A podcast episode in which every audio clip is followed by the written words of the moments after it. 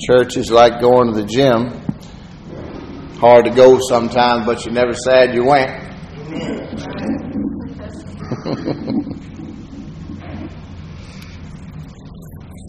Heavenly Father, thank you for your love and grace and mercy. Thank you for loving us so much. Thank you, Lord, for this unspeakable gift that we have in the Lord Jesus Christ. It's amazing what you've done, what you continue to do, what you will do. We love you. We thank you for teaching us today, helping us to grow in the grace and knowledge of our Lord Jesus Christ, so that the peace which surpasses all understanding will manifest totally in our lives, and we can walk in victory in every area of our lives. In Jesus' name, amen. amen.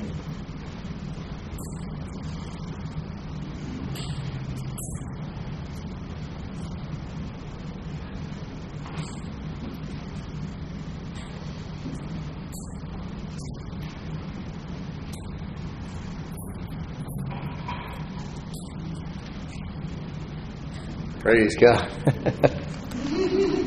All right.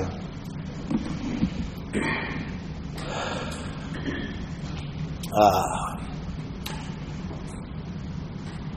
receiving Jesus Christ as your Lord and Savior is the most important decision you'll ever make. Everything to do with your eternal destiny your eternal address, has to do with the decisions that you make regarding the Son of God in this life. In John chapter 3, there was a man of the Pharisees, a good man, teacher of the law, a preacher of the Jews back in Jesus' time. And he came to Jesus at night one time. To the ver- opening chapter verses of the book, the Gospel of John. And I'm going to get to the third verse here in a second. But he said there was a man of the Pharisees named Nicodemus, a ruler of the Jews. This man came to Jesus by night. What does that imply to you?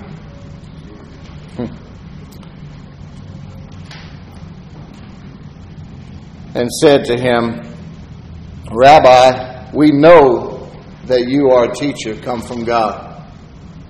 He admitted. For no one can do these signs that you do unless God is with him. he didn't ask him a question, just came and admitted that they knew who he was. He was a believer, sort of. A lot of people believe that Jesus is who he is and that he. James said, You believe in one God, good, so does the devil, and he trembles. so apparently it's not enough just to know he exists and know who he is, right? Man came to him at night. He was afraid of other men, wasn't he? Mm-hmm. We know how that works. Fear of man brings a snare. Snare for the devil. We know who you are, but if I said this in, in the middle of the synagogue with all my fellow teachers of the law there, I'd suffer persecution. Same thing that caused Peter to deny the Lord three times that night. Fear of man. I'd be rejected amongst my peers. I know you're, I know who you are, but I, I, I, built my life around some things that you don't approve of. I, I'm afraid of the loss I would incur. You see? I don't trust you to give me better than what I've already got. Pride. But in John 3 3, he said, Jesus just stopped him. He didn't even act, he acted like, his answer didn't even act like he heard him what he said. He did that a lot because he saw right through the. Well, go cut, cut to the chase. Jesus said, Verily, verily. That means, really. I'm telling you the truth now. Listen. I say unto thee, except a man be born again, he cannot see the kingdom of God. I'm using the King James mostly today because it's very important foundational stuff, and people need to know that it's the truth. And uh, sometimes religious minds, if it don't come from the King James, they won't hear it. So we're going to say that. Say, unless you're born again, you can't even see the kingdom of God. In other words, you you can say what you want, but unless my Father calls you, unless you He's given you to me, then you you're just talking anyway. You're not saved until you've been converted. This point about being born again, there's something that we use to sort of explain it. It's called the Roman road. You ever heard that? Maybe when you're growing up, if you were a church person, I I was sort of just a heathen, so I didn't know about the Roman road until just some years back. We call it the Roman road to salvation. The book of Romans is a beautiful picture of grace that Paul writes. Profound, amazing picture of grace. Starts at the beginning and takes it all the way through. And the days when the Roman Empire was at its greatest, it conquered most of the known world. It, one of the things that helped to do that, it developed a road system that went out. They used to say all roads lead to Rome because he started from Rome and went out to all the conquered nations and major cities of all of the places that they were over, you see. Made it easier for their armies to get around for starters and then for commerce and everything. So it was just a good thing. But there's a Roman road here about salvation in the book, the book of God, the Word of God.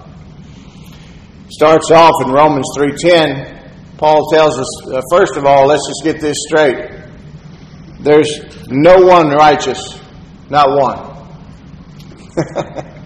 so all the all those Pharisees and legalists who thought that they had done something to earn favor with God, he said, First of all, let me tell you, none of you are any good in God's eyes as far as being good enough for God on your own. So it puts us all on an even slate. We say the ground is level at the foot of the cross. Amen. It says, For all have sinned and come short of the glory of God. You say, Well, yeah, but I'm, you know, I we go to comparing. I'm, you know, at least I'm not as bad as a Christian that lives next door, you know, so I'm probably going to make it. No, you've all sinned. We've all sinned. And God said, if you're trying to be accepted by me, by, based on your good behavior, then if you fail at just one point of the law, you're guilty of the whole thing. And the punishment for that sin is death. So again, let me get this straight.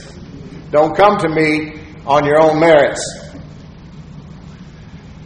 Paul points out that the standard isn't your neighbor, but God Himself. So when we want to compare or judge, we need to stop and just look at Jesus. Amen. No room for comparison amongst us. The wages of sin is death. That's there's a negative and a positive in Romans 6:23. The wages of sin is death in all its various forms. But the gift of God, not the payment of God for something you've done to earn it, but the gift of God through Christ Jesus our Lord is eternal life. All right. That's good news, folks. Then goes back the chapter to Romans 5 8 It says, But God commendeth his love toward us in that while we were yet sinners, Christ died for us. You say, Well, I you know, I know he forgive my past sins, but I don't know about my future sins. Well, he died for your past sins and your future sins before you were ever born. So you better hope. There's some that teach once you get saved, okay, he forget all that past, but now you got to be perfect from now on out, or else. drives people away from God. Romans 10:13 For whoever whosoever shall call upon the name of the Lord shall be saved. Romans 10, 9 through 13. I'm going to use a lot of scriptures today because I'm laying, I'm getting somewhere. If thou shalt confess with thy mouth, and out of the abundance of the heart, the mouth speaks, right? Confess with thy mouth the Lord Jesus, and shalt believe in thine heart that God hath raised him from the dead, thou shalt be saved. For with the heart man believeth unto righteousness, and with the mouth confession is made unto salvation. For the scripture saith, Whosoever believeth in him shall not be ashamed. Hello. For there is no difference between the Jew and the Greek. What he's talking about is those who had covenant with God and those who were heathens, or those who considered themselves righteous based on works, and then the philosophers of this world who made up their own God of their imagination based on how smart and intelligent and educated they were. For the same Lord is over all. He's rich unto all that call upon him. For whosoever, say whosoever. whosoever. Are you a whosoever? Okay. Shall call upon the name of the Lord shall be saved. Amen. By His grace, God has already done everything to provide salvation. Your part is simply to believe and receive. Amen? Amen. Is there anyone here that has not done that? Or you just don't know? Everybody's done. Everybody's done. All right. I'm just going to pray this prayer anyway, just in case there's somebody online who has not.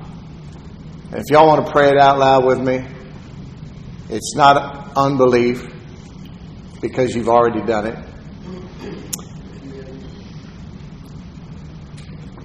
Jesus, I confess that you are my Lord and Savior to the exclusion of all others. I believe you are the Son of God, that you came and died on the cross for my sins. I believe in my heart that God raised you from the dead. By faith in your word, I receive salvation now. Thank you for saving me. Amen. Whosoever believeth in him shall not be ashamed. I had a woman sitting in a church one time that I pastored for a few years, and she was sort of their go to uh, theologian, I guess. She had been married to a preacher, a denominational, which I'm not against denominations, and I would have to explain myself, but I feel like I'm starting over every week. I have to qualify everything. I'm not against anyone. We're all part of the same body. I love them all. I'm just against people being denied the truth and the whole truth. Amen. Amen. Anyway, I said one time, those who trust in the Lord will not be made ashamed. She came up to me after service and says, Where does it say that in the Bible? And I was like, It's an underlying theme throughout the entire Bible. I said, It says it, I don't know how many times, how many places, but it's a bunch. And when were you saved? By what scripture did you find out that you could be saved? Right there in Romans, doesn't it say? The scriptures about yours. Maybe you need to check your salvation. Oh, that's okay. Okay. Maybe. maybe it's okay, maybe it's not. He talks about there's no difference in the Jew and the Greek. In, in, in, in, the, old, in, the, in the Bible, they use a lot of terms about believers and unbelievers, basically, is how we can do that. Or self righteous Pharisees, hypocrites, who are trying to earn their think God owes them something for their service, either in church or just by their good deeds. And then the, the philosophers of this day. Which God, God says He loves to use the foolish things of this world to confound those wise in their own eyes, you see.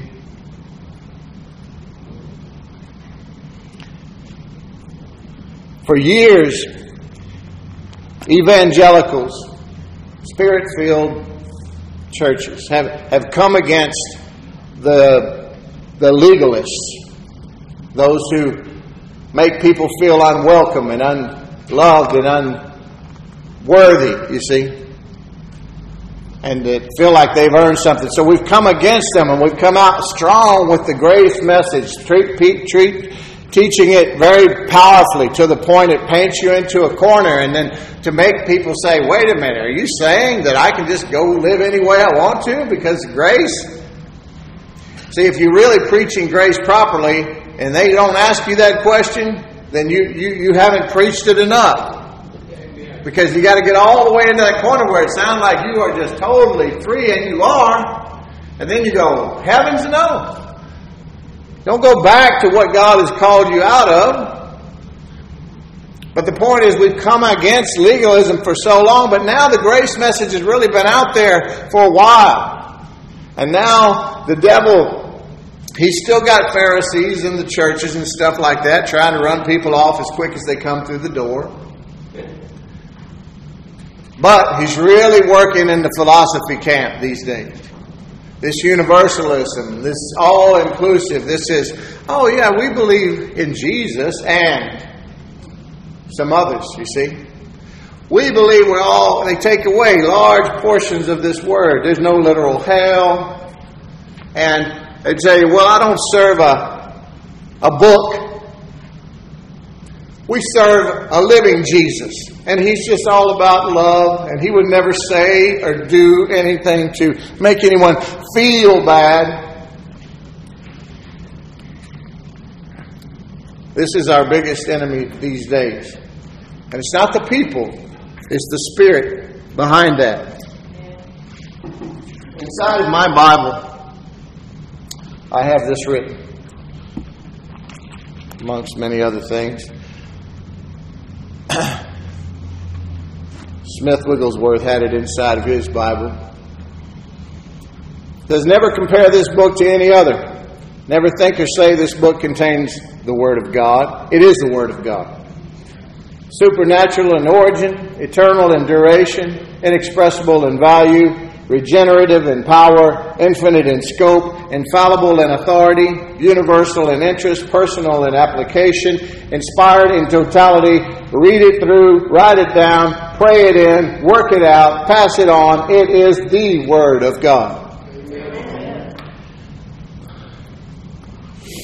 The moment you commit your life to Jesus Christ, the truth of this Word instantly comes to pass in your spirit. You can't discern your spirit with your natural senses. But now that you're born again, there's a brand new you. Amen. 2 Corinthians 5:17 says, "Therefore if any man be in Christ, he is a new creation or a new creature. Old things are passed away; behold, all things are become new." I have a book, a chapter in my book but the skunk story. Read it. You're going to see how God would dealt with me about this. because there's a point where you come to the place where you read it and you say, well, where is everything that's new? It said all things have become new. You look in the mirror and you say, that thing ain't new. and then somebody cuts you off and you say, you that this thing ain't new. and you start saying, well, I guess it just didn't work for me, or this this stuff ain't real. You come to those kind of conclusions if you don't have the proper teaching. In your renewed spirit. 1 Thessalonians 5.23 says we are spirit, soul, and body. We are triune beings just like a triune God, Father, Son, and Holy Ghost.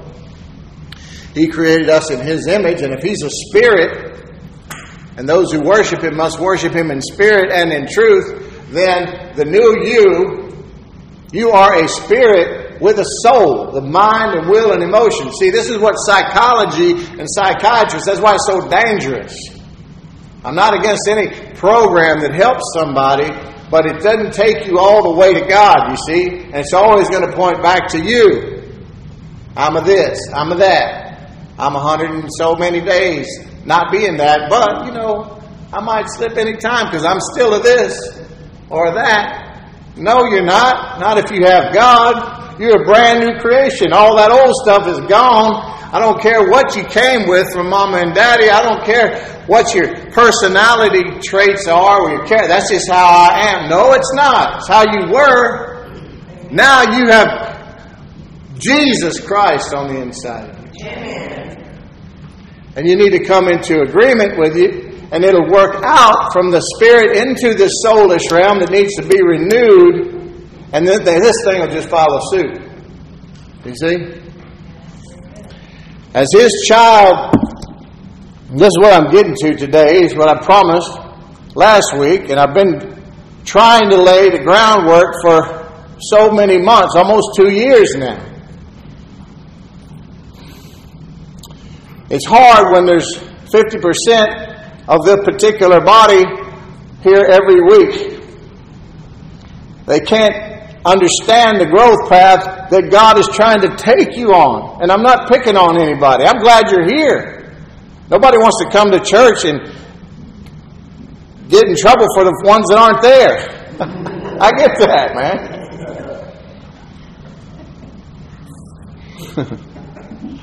Sometimes I don't want to come. My wife said, But you're the preacher.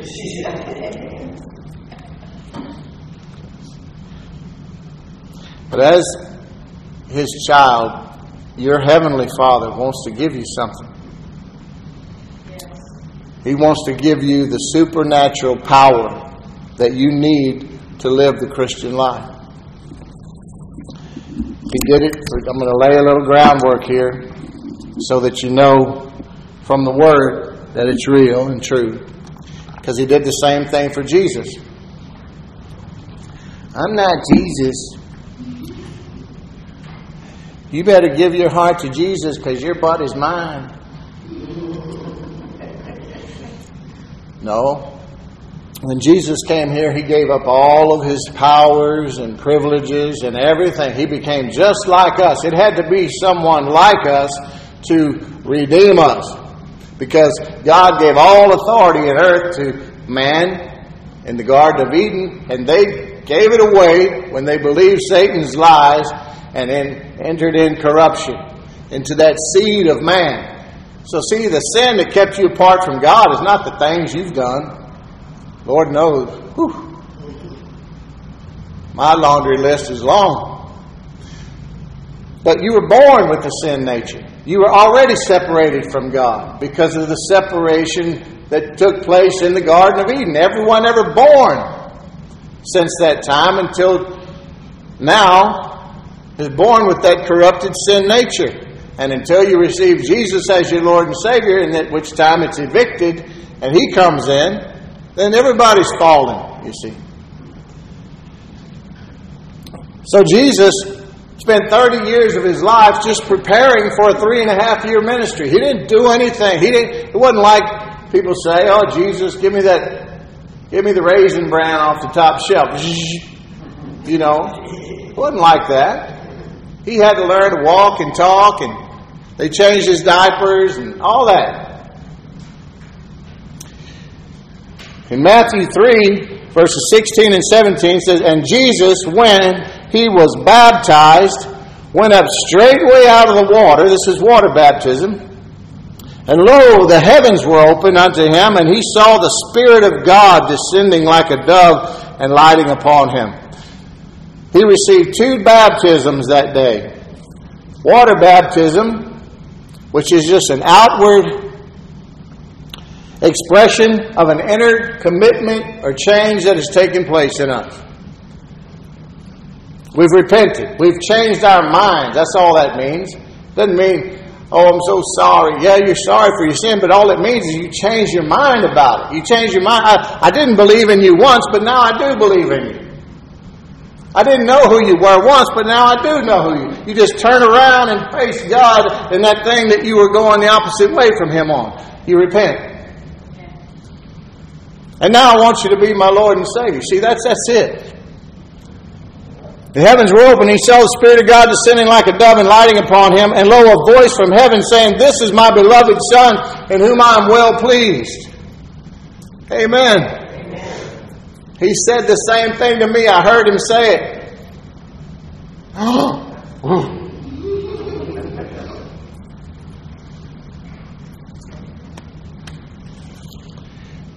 John the Baptist was his cousin. And he foretold that this.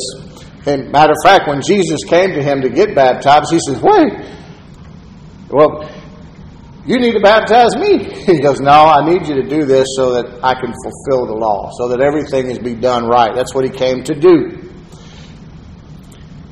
But John the Baptist said, I indeed baptize you with water unto repentance. But he speaking of Jesus, is coming after me, is mightier than I. He will baptize you with the Holy Spirit and with fire. Matthew 3.11. 11. Wow.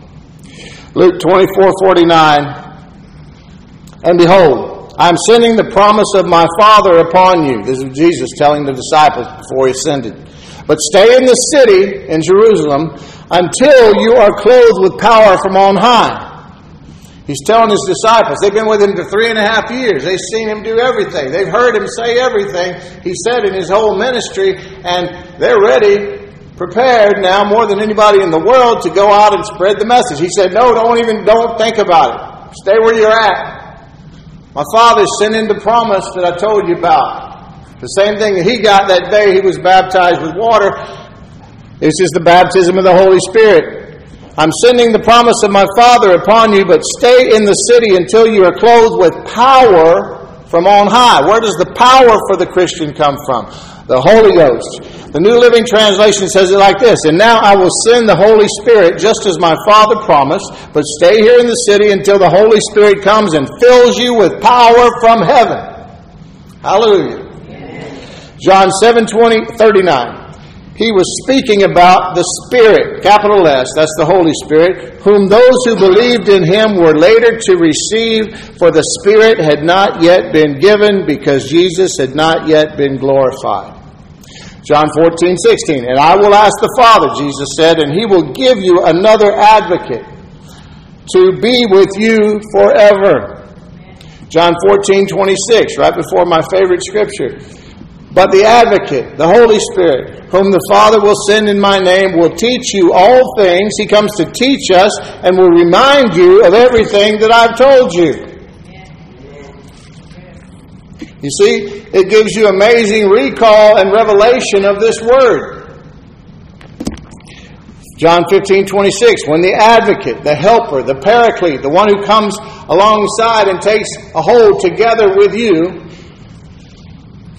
when the advocate comes, whom I will send to you from the Father, the Spirit of truth proceeds from the Father. He will testify about me. So he'll, he'll explain things. He'll tell you things. He'll teach you things about Jesus, and it'll make sense.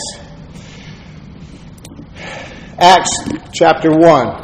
Let's get to where the Holy Spirit came after Jesus was taken up into heaven. They watched him go up in the cloud. And they just stood there staring up in the sky, and the angel stood there and said, What are y'all looking up there for? He's going to come back the same way he went. I, I love yeah, uh, it must be so cool for the angels that get to come and tell us stuff like that. It's like the ones who were sitting on the stone after he got up on, on Easter morning. Why are you looking for the living amongst the dead? He's not here. Ah, read, okay. Acts chapter 1. verses 3 through 5. Y'all with me? Yes. Jesus presented himself alive to them after his suffering by many proofs, appearing to them during 40 days and speaking about the kingdom of God. And while staying with them, he ordered them not to depart from Jerusalem, but to wait for the promise of the Father, which he said, You heard from me. For John baptized with water, but you will be baptized with the Holy Spirit not many days from now. Now go down to the next page, Acts chapter 2, verses 1 through 4. When the day of Pentecost, so he was here for 40 days after he rose from the dead, and when was seen by many people, including 500 at one time, then he was ascended into heaven, and 10 days later, on the day of Pentecost, the disciples were gathered together up in the upper room, and when Pentecost arrived, they were all together in one place, and suddenly there came from heaven a sound like a mighty rushing wind, and it filled the entire house where they were sitting. And divided tongues as of fire, this is just like when the dove came, appeared to them and rested on each one of them, and they were all filled with the Holy Spirit and began to speak in other tongues as the Spirit gave them utterance. This was the baptism of the Holy Spirit. Look down to the uh, 32nd verse. This Jesus, this is Peter. They all began to speak in other tongues. They were speaking in tongues. They were, they were filled with the Holy Ghost. And it was 9 o'clock in the morning. And everybody in town goes, Man, these dudes are all drunk. And Peter preaches a, may, a, a huge, a wonderful sermon. This is his first sermon after he had been restored by Jesus, after denying him. He became powerful and empowered with the Holy Ghost, and he stood up and he preached a spirit filled message. And he said, No, these guys aren't drunk. It's only nine in the morning, which I always say that used to wouldn't have mattered to me. Uh, but he was making a point this is what was promised by the prophet Joel. In the Old Testament, it was prophesied that this was going to be coming, that God was going to pour out His Spirit on all flesh. And so he said, that's what, that's what you see here. And 3,000 people were saved that day. You remember when the law was given at, at, at Mount Sinai, 3,000 people died because, because they had sinned against God and, and Moses got angry. You remember that? And so here's the reverse of the curse 3,000 people were saved the day that grace and truth came in the beginning of the church age, okay? And believe me, and by, by the way, from that day until now, until Jesus comes, nothing has changed with God. The, this, is, this is that period of time, the church age, the time of grace and truth. God is not evolving, He's not changing, He's not more accepting or more judgmental. He, his judgment was poured out on Jesus. All of your sins are forgiven.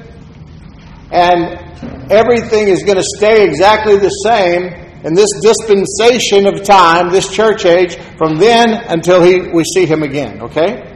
So there were different periods of time, dispensations of time. There was a 1500 year period of the law, but before that they didn't even have the law, and God, wasn't even holding their sins against them. You see, that was only for a brief period of time, 1500 years, so to speak, and that was only for the Jewish people. It was never meant for you. Amen.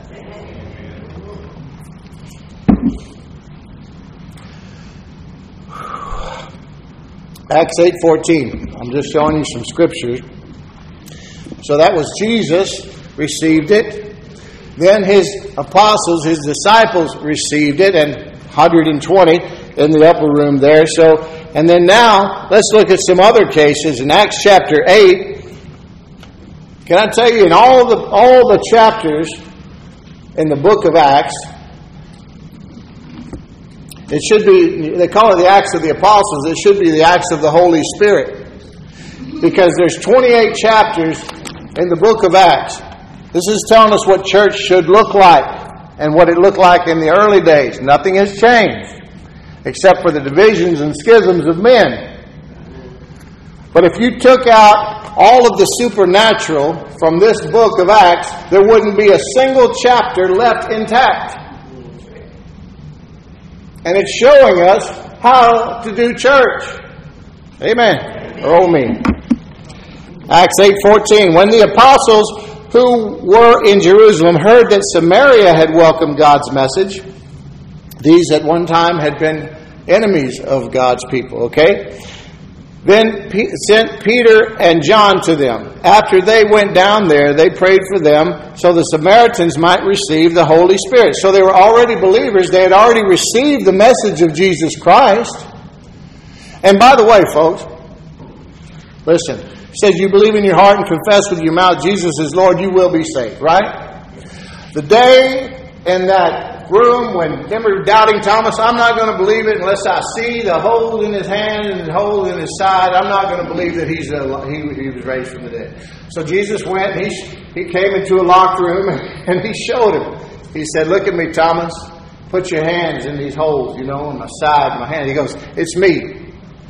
And he goes, Give me something to eat. He goes, A spirit. I'm not a spirit. Otherwise, I wouldn't be hungry. I wouldn't have flesh like this. It was really him. But he had some permanent wounds that don't go away. You'll see them when you get to heaven. They'll still be there. Light shining right through his hands. But when, when Thomas did see him, he said, My Lord and my God. He was saved right then. He had not received the baptism of the Holy Spirit,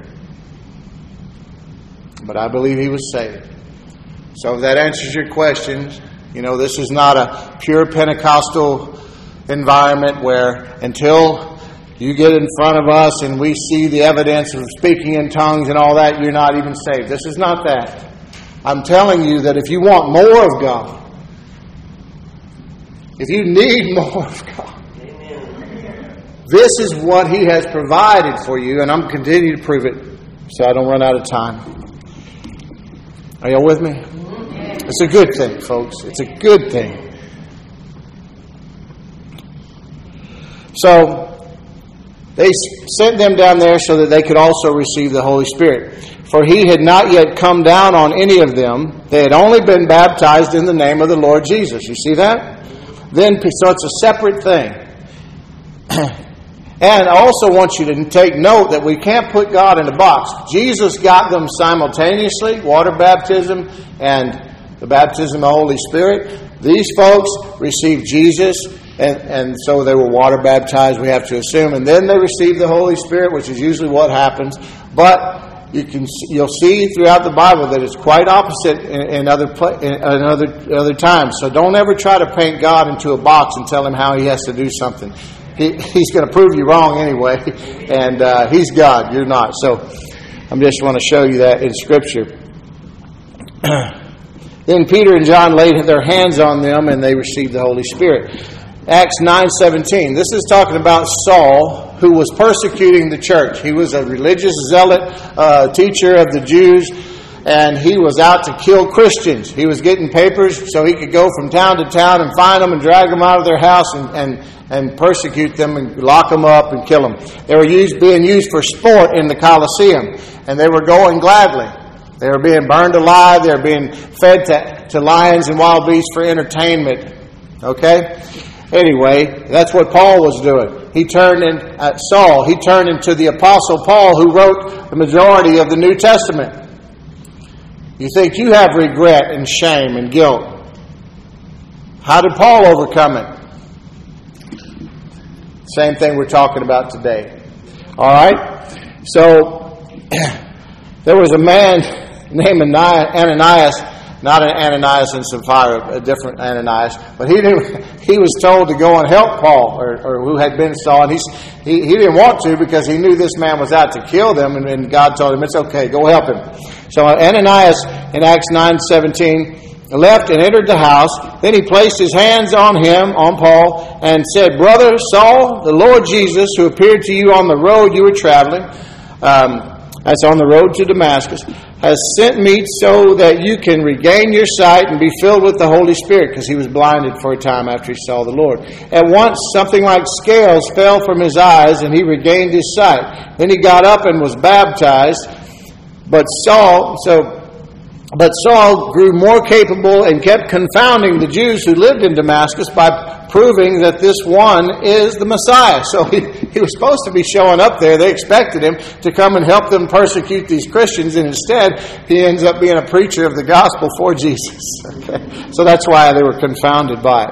Acts 10:44. While Peter was still speaking these words, the Holy, this is when the Holy Spirit came to the Gentiles, or who were the ones who didn't have covenant with God. And it surprised Peter very much. Matter of fact, he didn't want to do it either. But God was saying, listen now, everybody's included.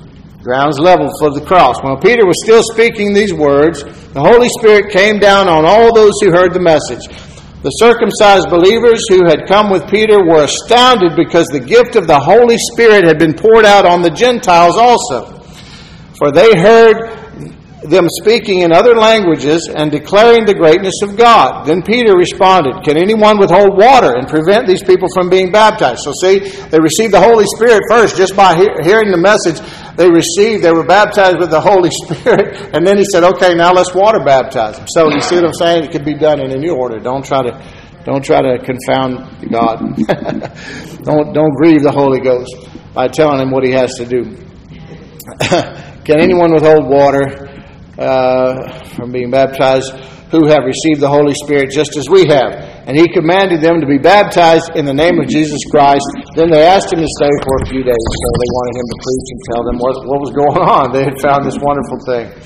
Acts 19.1, and I'm almost done here. When while Apollos was at Corinth, Paul passed through the interior and came to Ephesus. He's on one of his missionary trips. This is Acts 19.1. There he found some disciples. Okay, so this implies that these were believers in Jesus Christ. Okay, he ran into some believers and he asked them a question Did you receive the Holy Spirit when you became believers? No, they answered, We have not even heard that there is a Holy Spirit. All right. This, the reason I laugh is because this is still the answer you get in a lot of churches today. I don't know anything about it. They mention him maybe in songs or whatever, but the third person of the Trinity, very, very distant to them.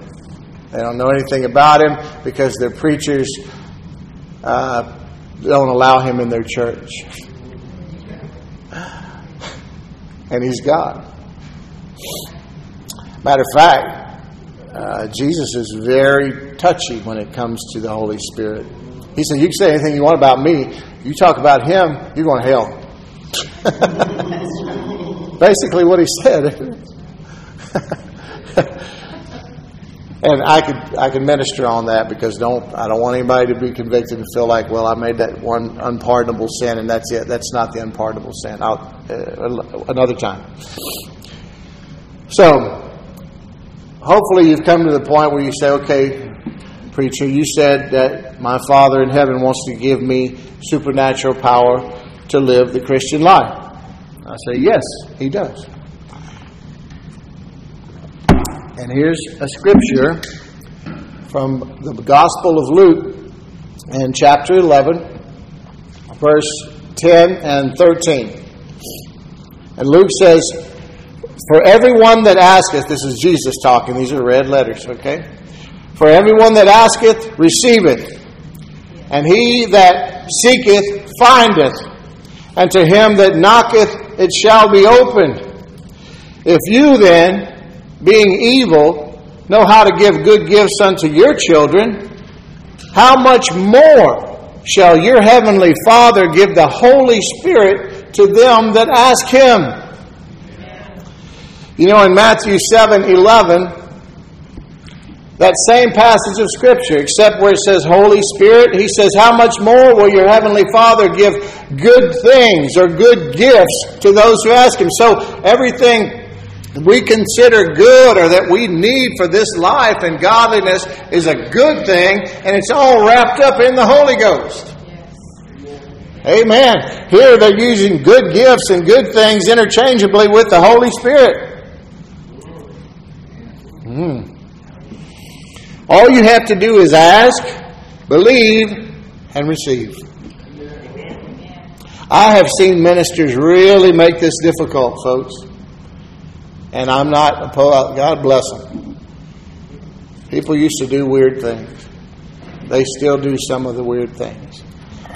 But I hear people say, well, the body is the temple of the Holy Spirit. And I don't say that in a disrespectful way because that's a true statement. But then they say, he's not going to fill a dirty vessel. You know what my answer is? He don't have any other kind of fill.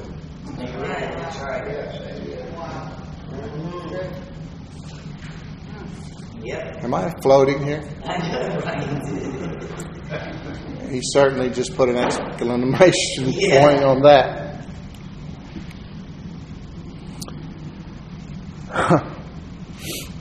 Because even though we may be striving to live the most godly lives that we can, we don't even have the ability to live the life of love and victory that God has called us to, that He describes, without the help of the Holy Ghost. We need the Holy Spirit. It's true, I can't see your spirit, and I don't always know your soulish intent. I don't know your motives. I'm not the judge of your true motives. God is. So it doesn't matter. That's not my in my job description to judge your motives. Only God can do that. But if you really want a closer relationship with God the Father and God the Son, greater revelation of His Word, then you just need you need this. You need this gift from God. And you just need to pray this prayer with me out loud right now. And then, if you want to, you can come up and I'll lay hands on you as you pass by. And just, it's that simple. Because God is not complicated. He loves you. He wants you to have this gift more than you want it. I don't want to say that because I want you to want it. He wants, he wants you to ask Him. He wants you to want it and He wants you to be important to you, and He wants you to see the veracity, the truth of this. And that's why I labored through the Scriptures to show you. So, and if you're listening to this sometime online in the future, we are stepping outside of the parameters of time. this will work anytime, any place, and you don't have to be in my presence. Amen. All right, so you ready? How many of you already have the baptism of the Holy Spirit? I know some of you do. All right. You know, there are scriptures in this Bible, too, about where the disciples who received on the day of Pentecost, they were filled again and again. Sometimes you just need a, you just gotten a little dry, you know, and you need a fresh infilling. It's, it's not a new baptism, it's just a fresh infilling. Just refill me, Lord. Reignite me. Light the fires. So, those of you who have it, I shouldn't say have him, you can help the others in a minute if you want to. I don't care if you get up, walk around. I mean, I don't. We're not forcing anything on anybody. God is not that way, and I'm going to explain more about that in just a minute. But if you would, and if you want to, if you want this, pray this prayer after me. Father God, I recognize my need for your power to live the Christian life. I am asking you now to please fill me with your Holy Spirit. By faith, I receive it right now. Thank you for baptizing me, Lord. Holy Spirit, you are welcome in my body and in my life. Amen. If you prayed that prayer, congratulations.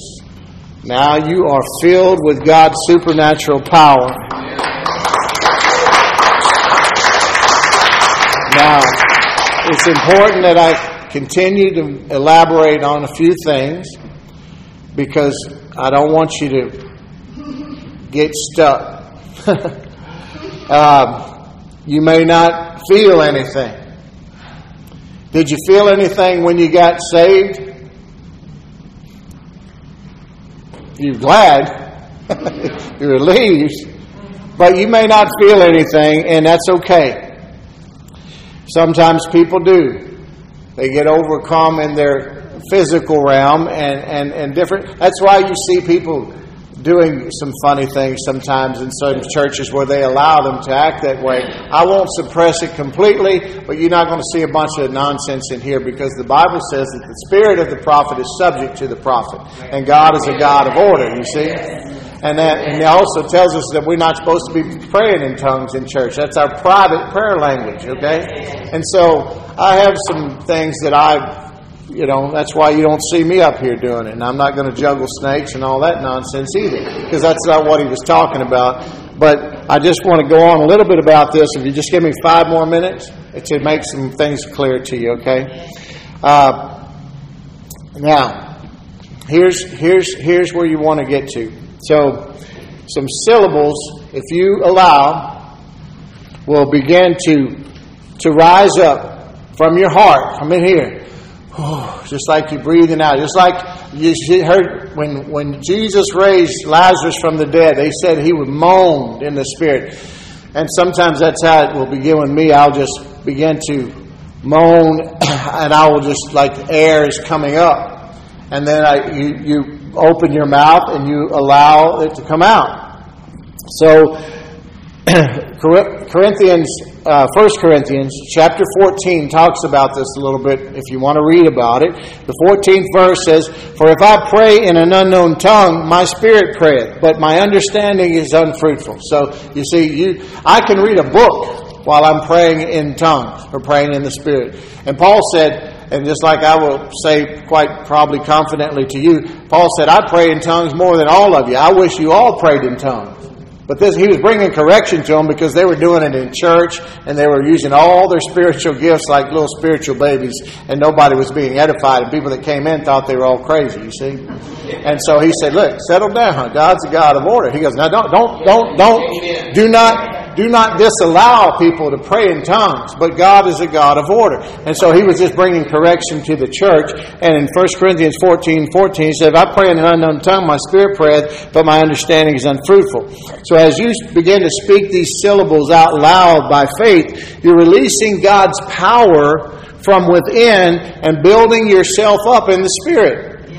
Now, I'm not just making this up. 1 Corinthians 14, verse 4 He that speaketh in an unknown tongue edifieth, that means to build up, strengthen himself. How many of you want to be built up and strengthened? Okay. And you can do this whenever and wherever you like. You can do this by choice.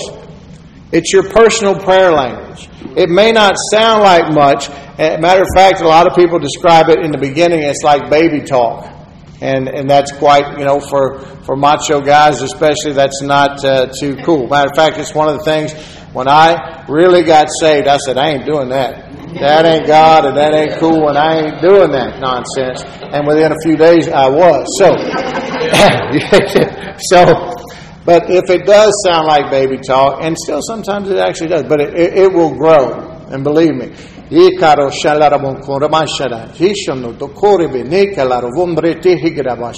I'm not thinking about that. I can read this book and understand it when I'm doing that. And one time I was in a in a group in Florida, and I was next to a Korean man that I just become friends with, and uh, he didn't speak very good English, and. Uh, and, and this was a sort of a Pentecostal environment. So everybody, it got to a place where they were praying and, and just, and everybody began to pray in the Spirit. We were praying, I think, for somebody. And man, I began to pray, and it was a, I could tell it was an Asian dialect I was praying in. And this happens a lot of times. I pray in a lot of different languages, and I don't know what they are. But I was praying an Asian dialect, and I wasn't doing it to mock him or any on purpose at all. I will. As a matter of fact, it doesn't have anything to do with my mind. And man, that dude turned and looked at me, and the way he snapped on me like that, it was like I just read his mother's mail. And uh, and he he was blessed, man. He whatever it was, it was something God was saying to him. He never shared with me, but I know that I know. And one day he'll tell me when we get to heaven that God had a word for him and it caused him to believe because see he I don't think up to that point he was filled with the Holy Ghost. But after that day, I think he probably sought it out. I just don't know. And sometimes you don't know what good you're doing or what God's using you to do. And that's okay. When you get home, you'll find out. Amen? Amen. So, the other thing is this don't worry about God making you do it, okay? This goes both ways. In other words, you're not going to be walking through Kroger's one day and just grab the microphone behind the register and start speaking in tongues. he's not he's not going to make you do that. but here's the flip side of that coin, and I know some of these folks. Many people miss out even after they receive the baptism of the Holy Spirit, which some of you just did, because they're waiting for him to possess them and to take over their mouth. And and and and, and no the spirit of the prophet is subject to the prophet like i said. He doesn't work that way. This is why you hear a lot of of well-known christian preachers uh, there are so many now that, that, that don't even deny it they just say no god never gave me that they, he never gave me that. And that's what they're waiting for. They're waiting for him to come and take over their mouth. And then there are Christians who actually have the gift of, of, of speaking in tongues and, and, and, which it comes with it. It's like it's like buying a pair of shoes. It, it, it comes with the tongues. You know, it, it's not a it's not a if. It's not a if if you know it's like oh, so do i have to pray in tongues no you get to but believe me it's a good thing and it's going to build you up and God is a God of order. So He's not just going to make you do it and embarrass and shame you. Matter of fact, you know, this is not the gift of. Uh, of, of speaking in other tongues and then translating that, which is which is used in the church setting. That's a whole different thing. But this is just part of your prayer language. And that's why you don't hear me praying in tongues in church. I did it just a minute ago, but just to show you that it's something I can do anytime, anywhere, and it's always a good thing. And I and I have no idea what I'm saying. I don't think about that. I haven't learned some lines from that. And sometimes it sounds quite different. I've heard myself it sound like a like an Indian, like an American Indian thing. I've heard it Asian. I've heard all kind of dialects that I sort of recognize, but I have no idea and then others are just the, the, the, the language of angels, and I, I don't know what I'm saying, but I know that it's good because I know what it is, and I trust God. And I've prayed big time about this big time about this. I labored for you about this 14 years ago, okay? Because I did not want to do it, and I especially was afraid to do it if it wasn't from God, okay? And that's why, right when one time I was really just, I was like, I don't want. And then a minister came to me and he showed me a scripture that said, Nobody can say that Jesus is Lord except by the Spirit, and no one can say Jesus is cursed if there's, if there's praying by the Spirit. And I said, Okay, I needed to hear that. okay. So, anyway, so Jude 1 is this a one one chapter book, so you don't even have to say chapter. But Jude had a one chapter book in the Bible. He was a half brother of Jesus. In verse 19, he said, These are the ones who caused divisions. He, he came out, he wanted to talk about this great salvation we've entered into. He said, But I but I felt the need to talk to you about these these these people who've entered into the church and try to make the grace of God into a license to sin. He's talking about these these negative uh, effects, these negative people who've come in, and he said these are the ones who cause divisions, who are worldly and devoid of the Spirit, capital S. And he says, but you, in verse twenty, beloved, by building yourselves up in your most holy faith and praying in the Holy Spirit keeping yourselves in the love of God as you await the mercy of our Lord Jesus Christ to bring you eternal life. So praying in the Spirit or praying in tongues builds you up in your most holy faith. How many of you like, would like a, a greater faith, a stronger faith? You already have the measure of faith, but you want to strengthen that faith like a muscle. So it builds you up in the faith and, and keeps you in the love of God. That's a wonderful thing because how many of you know, are you beginning to find out, especially as I say, we need to be reaching out into the world and touching those that Jesus died for, and you're like, well, some of them people ain't lovely enough to love. People are not, you know, but it will build you up in the love of God. What does that mean? It's going to show you how God feels about the, these people, and you're going to see them as He sees them. You're going to be able to receive persecution from people out there for just choosing the, to live for God and, you, and you're going to feel sorry for them for persecuting you instead of getting mad at them and hating them, you know, like, like we used to. So it doesn't matter if you felt anything. If you believe in your heart that you received, then God's Word promises that you did. So just keep thanking Him as, as He as you go, as the days and, and, weeks to come, just continue to thank Him for filling you with His Holy Spirit and to continue to work and just not be afraid to practice this prayer language and just open your mouth and let it out and just begin to speak. He's not going to. He's not going to breathe out for you. He's not going to move your tongue around. You have to do it, but you'll see and then you'll begin to see, and then you'll begin to test all these things I'm saying. You'll, you'll try to read something, you'll be able to while you're doing this, and you'll say, wow, it's a total disconnect. Even science has begun to prove these things. It shows that it's, it's a different part of your brain that's praying in tongues than when you're praying in your known language, and it's totally disconnected from your, your, uh, your, your conscious mind. So it's a wonderful thing. And, and they're also proving that it brings healing and health, and it brings about all these different uh, signals that are going through the body, which are positive on the body. You know, so they're starting to be able to prove some things through science, which we don't need. But I'm just saying that, that God is, is good enough to even do that. He's trying to even help those who need something scientific, even though He doesn't feel compelled to. Um, so time? Ah. Listen, some some people are struggling with uh, with condemnation, with a guilty conscience. Uh, it's hard for people like that to receive from God, and that's why God He loves you so much. First of all, He wants you to understand and believe what He's accomplished on your behalf. And the reason that one of the foundational things, and that's why people talk about Bible studies and things like that. The first thing that I really implore people to do, and I really hope those get started sooner than later. I want, I want these groups from to be sanctioned or, or blessed by this church and to build upon a solid foundation. And you need the teaching about spirit, soul, and body. If you don't, the reason is if you don't understand spirit, soul, and body, just like philosophy, you know, there's some brilliant people in this world, and they they're philosophers and the psychologists. But in the original Greek, if they, and that's what they usually will go back to and study some of these Cambridge University professors and things like that. But there's there's really no words for the spirit. It all has to do with the soulish realm, you see. And if you're living out of your soulish realm, out of your mind, your will, and emotions, it'll always point back to you. You see, you have to understand, and you'll never understand how God can love you if it points back to you. Because you'll always be thinking of all the things you've done, because the devil's the one to remind you about it all the time. He's the accuser of the brethren.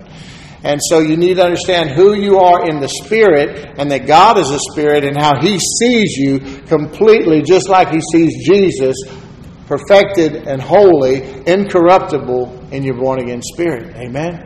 While this thing is being renewed. So uh, in John 5 14, there was a there was a guy that had been he'd been an invalid for like 38 years. I don't want to go over there because I'm I'm trying to get you out of here. But Jesus healed him. Okay, he'd been laying by the pool of Bethesda. Is that right? And uh, Jesus found him later after he healed him. The guy was just in the temple and he was, you know, walking around and he wasn't crippled anymore. He'd been laying there for 38 years.